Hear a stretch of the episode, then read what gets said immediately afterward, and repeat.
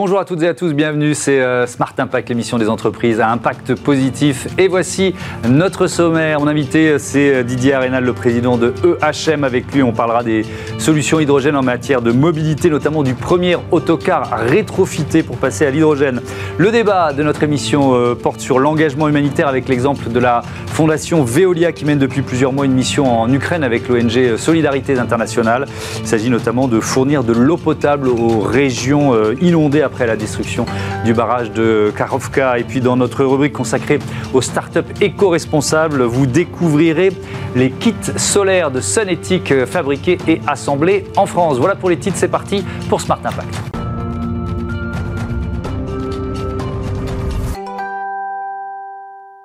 Bonjour Didier Arenal, bienvenue. Bonjour Thomas. Vous êtes le président de HM Efficient Hydrogen Motors, entreprise bretonne créée il y a 18 mois. On, vous avait reçu euh, ici même il y a peut-être 6 ou 7 mois. Euh, on va faire comme si euh, personne ne connaissait EHM. C'est quoi?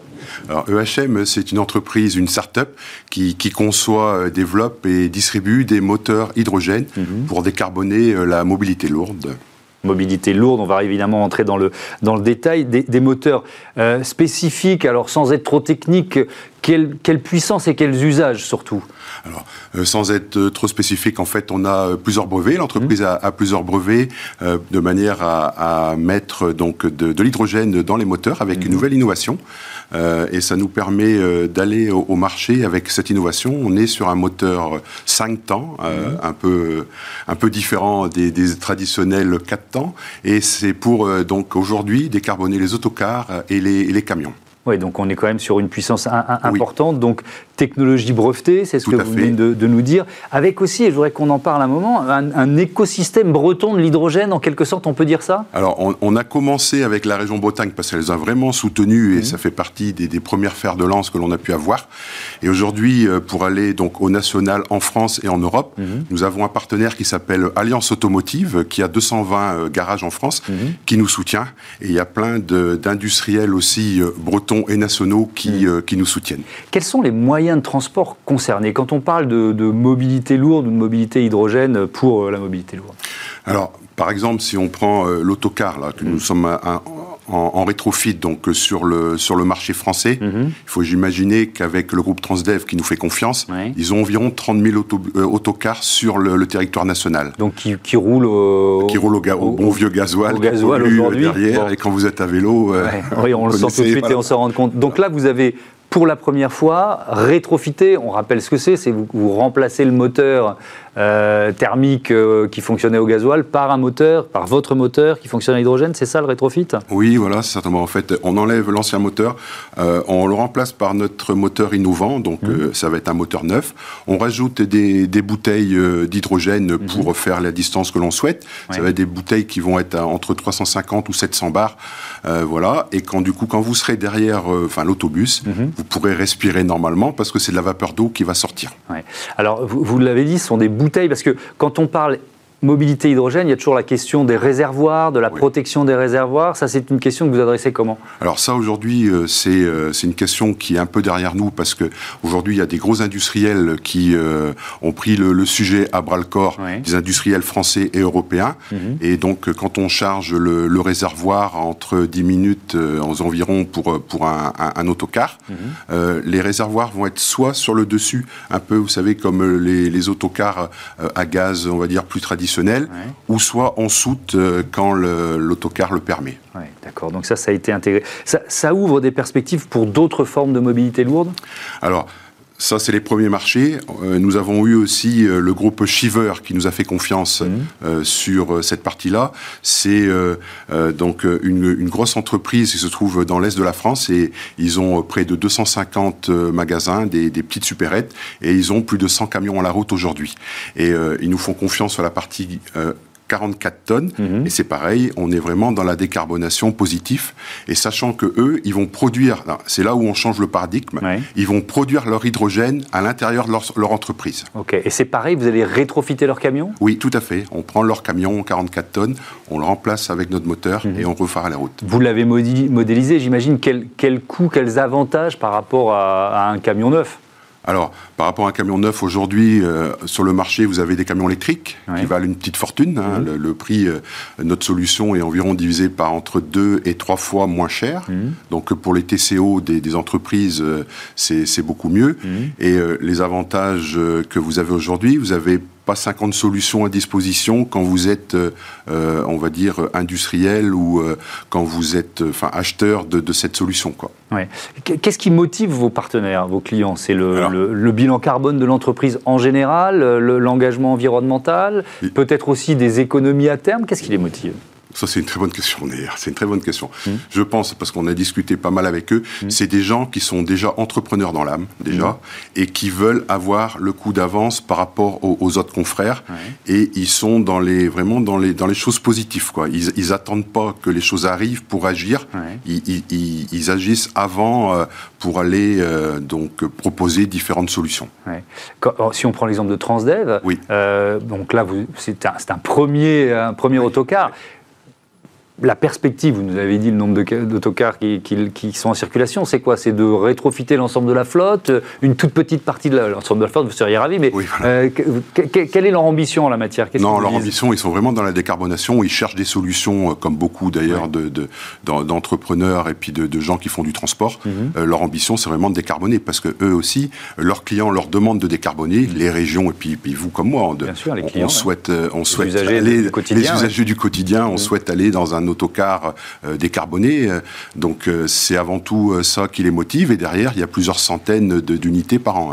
Derrière, est-ce que la filière de production de l'hydrogène, parce que tout ça n'a du sens que si cet hydrogène il est vert, est-ce que la, production d'hydrogène suit? On en est où? Alors aujourd'hui, un certain nombre de, gens qui se positionnent et, en France, il y a quelques dizaines de, stations hydrogène vert. On parle bien d'hydrogène vert, autrement ça n'a strictement aucun sens. Mmh on est entièrement d'accord. Euh, mais là, avec les différents acteurs français que l'on a, les gens viennent nous voir aujourd'hui et dans deux à trois ans, vous allez avoir pratiquement sur tout le territoire mm. des stations avec de l'hydrogène vert fabriqué. Alors il y a d'autres usages, j'ai vu une benne à ordures à hydrogène par exemple, et puis alors j'ai vu ce partenariat avec Novacamp, c'est une entreprise qui euh, fournit des, équipements, des bases vie notamment à, l'armée française. C'est quoi? Ce sont des modèles de générateurs sur lesquels vous travaillez, c'est ça? Alors Novacamp, c'est une belle euh, PME ETI euh, française hein, mm. qui, qui propose à, l'armée française et aux différentes armées des bases vie entièrement autonomes. Et là, nous, on, serait avec eux sur le spectre génération euh, d'énergie. Et euh, il y a une autre aussi euh, vocation et possibilité, c'est que quand vous faites de, de l'hydrogène, vous avez de la vapeur d'eau, et on peut aussi récupérer cette vapeur d'eau pour faire de l'eau potable pour les bases vies. Donc ça, c'est encore un projet, c'est déjà signé, d'accord. C'est un peu, un peu dans les, encore un peu dans les cartons. Voilà, on est plus en R&D sur ce sujet, mais connaissant l'entreprise euh, dont vous parlez, dont ouais. Camp, il euh, n'y a aucun doute que ça va aller au marché. Dernière question sur l'usage. Là, là, on parle de mobilité lourde ou alors de, de, générateurs, mais pour euh, des, voitures de Monsieur Tout le Monde, est-ce que ça a du sens de, partir vers la motorisation hydrogène? Alors, ça, il y a plein de gens qui nous le demandent, mais pourquoi Didier, tu vas pas faire des voitures hydrogène? Bon, déjà, c'est pas du tout les mêmes budgets au niveau industrialisation. Là, nous, on est déjà sur quelques centaines de millions d'euros pour industrialiser. Hmm. Si vous êtes dans la voiture, on parle plutôt de milliards. Donc là, c'est pas, c'est vraiment pas notre projet. Hmm. Euh, par contre, il y, a des, il y a des gens, il y a des gens comme Toyota, il y a les Allemands aussi qui hmm. travaillent sur la voiture hydrogène, et on sait en off qu'il y a pas mal de gens qui travaillent sur le sujet. Donc, à un moment donné, je pense qu'il y aura un mix qui va se faire euh, sur le sujet entre l'électricité et l'hydrogène. Et donc, ça veut dire qu'on peut imaginer que la réglementation européenne, qui pour l'instant dit 100% euh, euh, électrique, euh, fin de l'achat de voitures thermiques en 2035, on va rentrer, intégrer l'hydrogène là-dedans? Alors, en fait, la, réglementation aujourd'hui dit arrêt des voitures essence et diesel. Hmm. Elle n'a jamais parlé des moteurs hydrogène, l'arrêt des moteurs hydrogène. Parce qu'on, enfin, la moteur hydrogène ne pollue pas. Hmm. Donc, c'est là, c'est le mix et le flou qu'il peut avoir hmm. au niveau français. Mais à l'Europe, il n'y a pas de flou. les moteurs hydrogène sont bien inclus dans des moteurs qui ne polluent pas. Merci beaucoup Didier Arénal, bon vent euh, à EHM et à bientôt sur, euh, sur Bismart. On passe à notre débat engagement humanitaire au programme.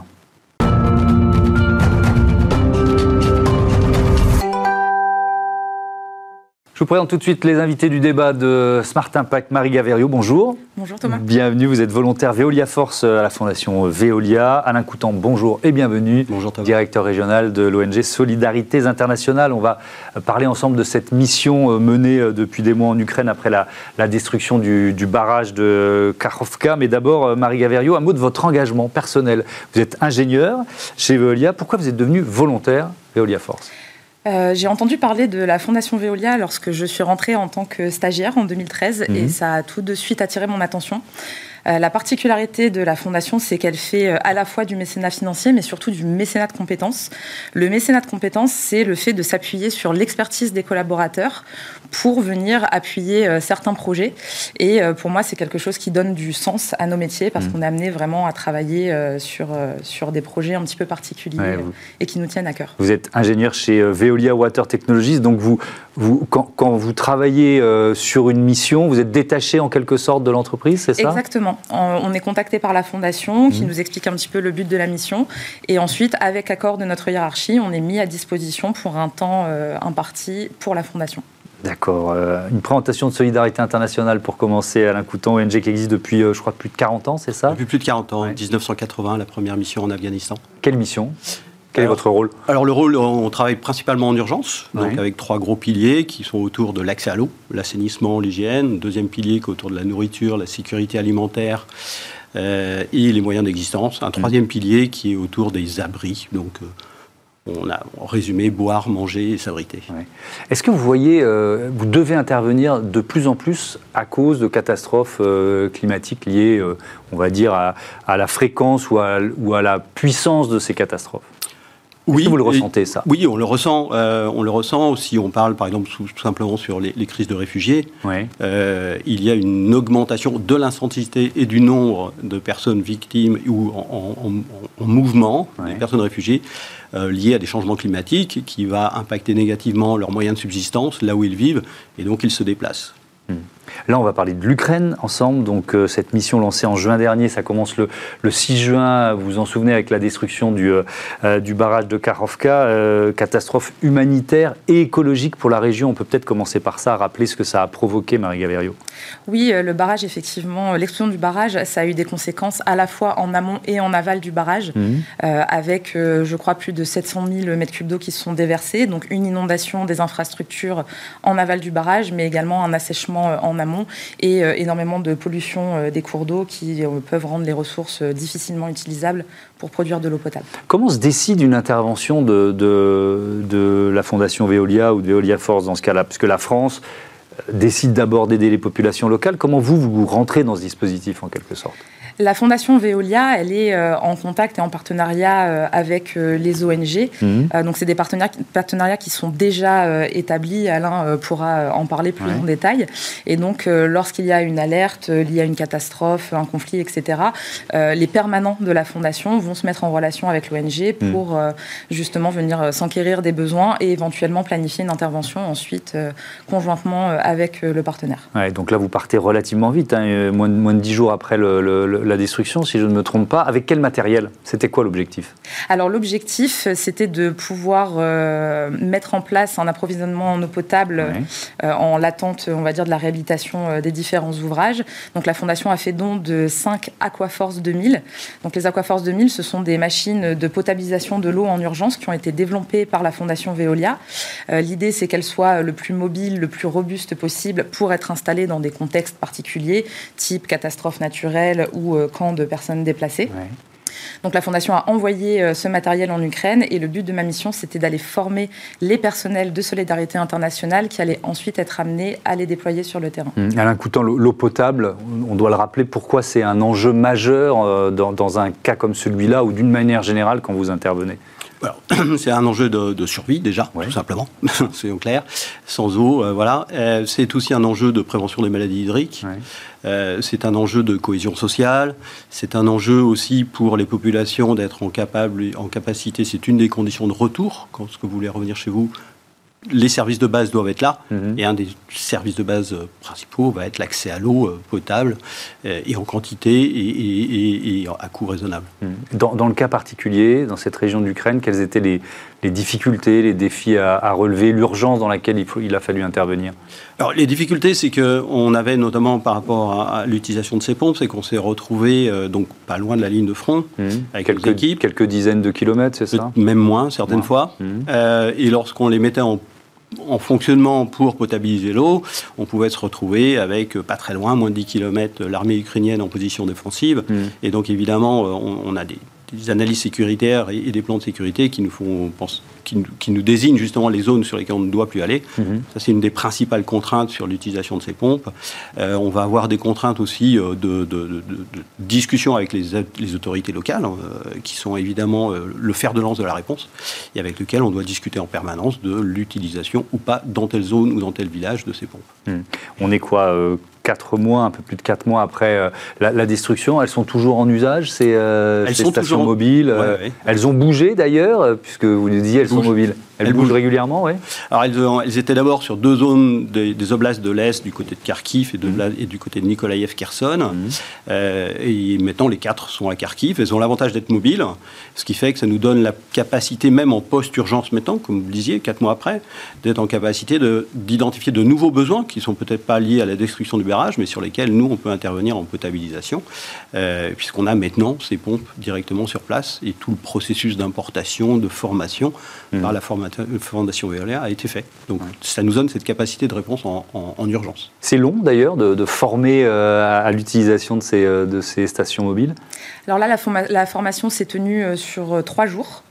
avec à la fois une partie théorique où on apprend comment bien choisir le site pour installer l'Aquaforce, comment bien choisir la ressource que l'on va utiliser, et ensuite une formation, on va dire, pratique, et c'est vraiment le cœur de la formation. On apprend à déployer la machine, à l'opérer, on fait des exercices de simulation donc en trois jours, on arrive à avoir des équipes qui sont capables ensuite de déployer, opérer et maintenir euh, la machine et également la reconditionner si elle a besoin d'être déplacée. Et l'idée, c'était vraiment de former euh, les, on va dire, les chefs d'équipe pour qu'ensuite ils puissent transmettre aussi cette connaissance aux opérateurs sur le terrain. Cette formation, elle se passe euh, ici en France ou déjà sur le terrain en Ukraine? Comment ça s'est passé? Alors la formation, elle s'est passée après l'arrivée du matériel en Ukraine et elle s'est tenue à Lviv, donc à deux heures de la frontière polonaise. Mhm. Euh, on ne pouvait pas euh, faire la formation vraiment à l'endroit où elles allaient être euh, déployées à cause du contexte sécuritaire qu'Alain évoquait. Donc la formation s'est tenue à Lviv sur trois jours et on a déplacé en fait les, les chefs d'équipe jusqu'à Lviv pour hmm. suivre la formation. L'eau, le, c'est souvent la raison principale ou, la première raison pour laquelle Veolia va intervenir en, urgence? Parce qu'évidemment, il, il y a beaucoup de missions dans beaucoup de pays. Oui, il y a beaucoup de missions et comme je le disais, ça s'appuie sur tous les métiers de notre groupe. Donc c'est à la fois l'eau, l'assainissement, les déchets, l'énergie. Mhm. Donc on peut intervenir sur tout un panel d'activités euh, différentes.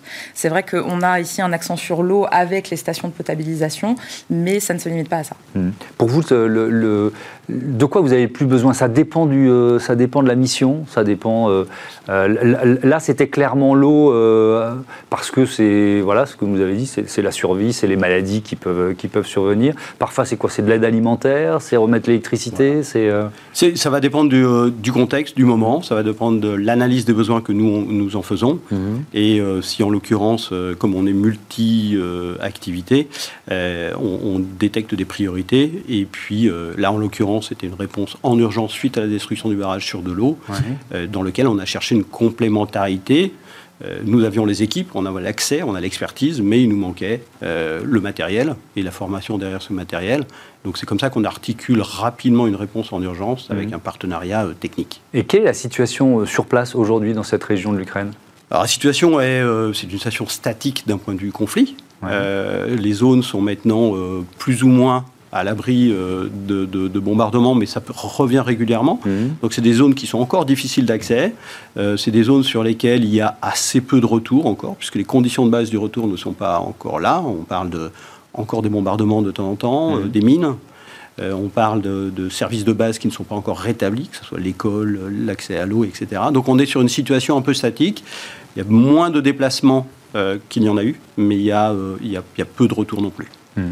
Euh, Marie Gaverio, vous êtes euh, nombreux euh, à avoir intégré comme ça Veolia Force au sein de la, fondation Veolia?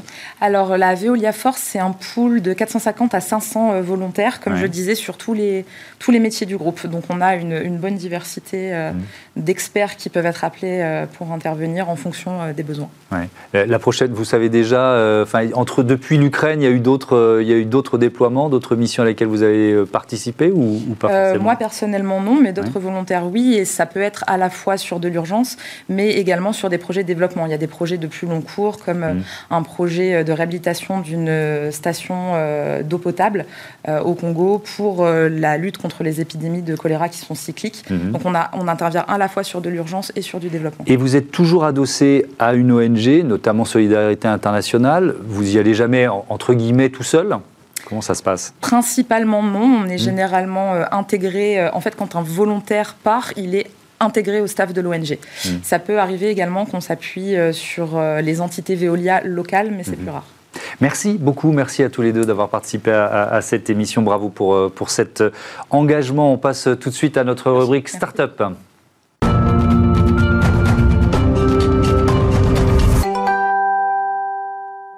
Smart Ideas, notre rubrique euh, Startup éco-responsable. Je vous présente mon invité euh, Thomas Cotier. Bonjour. Bonjour Thomas Hugues. Bienvenue des Thomas, euh, fondateur de Sunetic. Vous l'avez créé il y a moins d'un an. Avec quelle idée? Racontez-moi. L'idée, c'était de permettre au maximum de particuliers français de profiter de l'énergie solaire pour à la fois leur permettre de gagner en pouvoir d'achat, de faire mmh. des économies sur la facture d'électricité, et aussi de participer à la transition énergétique en leur réduisant leur impact carbone. Donc c'est quoi? C'est une petite station solaire, c'est ça? C'est une station de panneaux solaires qu'on branche à une simple prise de courant. Euh, donc euh, voilà, c'est un produit qui est assez euh, nouveau et qui n'est pas très connu des Français. Et donc on vient juste brancher des panneaux solaires à une simple prise de courant en 5 minutes, vraiment chrono. Et donc on va pouvoir alimenter tout son circuit électrique de maison à travers cette prise. Mais alors, c'est ça qui, moi, m'étonne. le fait de, de, de brancher, c'est vraiment du plug and play, de brancher finalement la station solaire à une prise de courant de base, ça va irriguer toute, euh, toute la consommation électrique de l'appartement et de la maison, c'est ça? C'est ça, en fait, c'est vrai que c'est le, plus étonnant, en fait, le fonctionnement, il faut bien l'expliquer euh, aux particuliers, mais on se sert de la prise, les prises fonctionnent à double sens en réalité, et donc on, vient injecter l'électricité solaire dans la prise, et il y a une loi physique de l'électricité qui est bien faite, c'est que en fait, les appareils vont prendre en priorité euh, l'électricité qui vient du chemin le plus court, donc aussitôt qu'on branche, euh, les appareils de sa maison vont utiliser cette électricité solaire et ça va faire diminuer tout de suite euh, la, consommation du réseau EDF. Donc dès qu'on branche, on économise. Et on peut euh, couvrir les besoins d'électricité quoi d'un petit appartement, d'un grand appartement C'est tout dépend du nombre de panneaux qu'on installe, mais en général avec deux panneaux, qui est l'offre la plus achetée chez Sonetic, mmh. deux panneaux 800 watts en puissance crête. du coup, ça permet de couvrir les besoins annuel d'un réfrigérateur, d'une machine à laver, euh, d'un lave-vaisselle, euh, d'une télévision, d'un ordinateur, de deux recharges de smartphone par an et d'une box euh, décodeur TV. Oui, donc c'est une large part, on va dire, de la consommation euh, annuelle. C'est environ 250 euros euh, d'économie par an au maximum, entre 200 et 250 euros d'économie par an. Et alors justement, le, coût de l'installation et, le retour sur investissement, euh, c'est assez rapide ou, ça prend quand même quelques années? C'est de plus en plus rapide puisque les, les, panneaux de solaire ont, les prix des panneaux solaires ont bien diminué depuis quelques années avec la hausse du marché. Et là, par exemple, nous, on, on garantit des rentabilités en moins de 7 ans partout en France donc plutôt 7 ans dans le nord de la France et plutôt 5 ans dans le sud de la France. Donc mhm. euh, c'est ultra rapide et tout est garanti 20 euh, ans, euh, plus les panneaux 25 ans. Donc voilà, aujourd'hui, quand on achète euh, du bon matériel de qualité au vrai prix du marché, mhm. parce que ça, c'est une autre question, mhm. euh, le solaire, c'est vraiment euh, très rentable et ça n'a jamais été aussi rentable qu'aujourd'hui. Ils sont fabriqués en France, vos, vos, panneaux solaires? Tout à fait. Nous, on est, c'est un, point qui nous différencie par rapport à nos confrères qui, mhm. qui font un peu le, même produit, plug and play, station solaire plug and play. On, on, a vraiment fait le choix d'utiliser que des marques qui assemblent et fabriquent des panneaux en France. Donc aujourd'hui, il faut savoir qu'il n'y en a que deux. voilà, la Chine a pris beaucoup d'avance depuis mhm. des décennies et nous, c'était pas vraiment un combat en France. Et là, c'est, on utilise des panneaux qui sont fabriqués à Strasbourg. C'est la marque Voltec Solar. Mhm. Euh, on a eu le plaisir de visiter leur usine euh, il y a 15 jours. Ils ont près de 150 employés. Et voilà, ils, ont, ils, font beaucoup d'efforts pour développer la filière photovoltaïque en France. Et donc, on, est fiers de défendre mhm. le produit et les emplois, du coup, en, France. Évidemment. Avec des, une recyclabilité du produit lui-même, c'est-à-dire si on parle de la durée de vie, tout son cycle de vie? Oui, des panneaux solaires aujourd'hui, c'est 30 ans à peu près, euh, la moyenne, euh, la durée de vie d'un panneau solaire. Mhm. Et il faut savoir que ça se recycle très bien à 94% quasiment. Euh, donc c'est essentiellement du verre et de l'aluminium, un panneau solaire. Et il y a la filière qui est très bien organisée en France, avec, qui collecte et qui recycle les panneaux. Merci beaucoup, merci euh, Thomas euh, Cotier. Bon vent à, enfin bon soleil à Sunétique et à, bientôt euh, sur Bismart. voilà, c'est la fin de ce numéro de Smart Impact. Je voudrais remercier Marie Billa qui est en charge de la programmation et de la production, le réalisateur Xavier Sanchez et Saïd Mamou, l'ingénieur du son. Merci à toutes et à tous de votre fidélité à Bismart, la chaîne des audacieuses et des audacieux. Je vous dis à demain. Salut.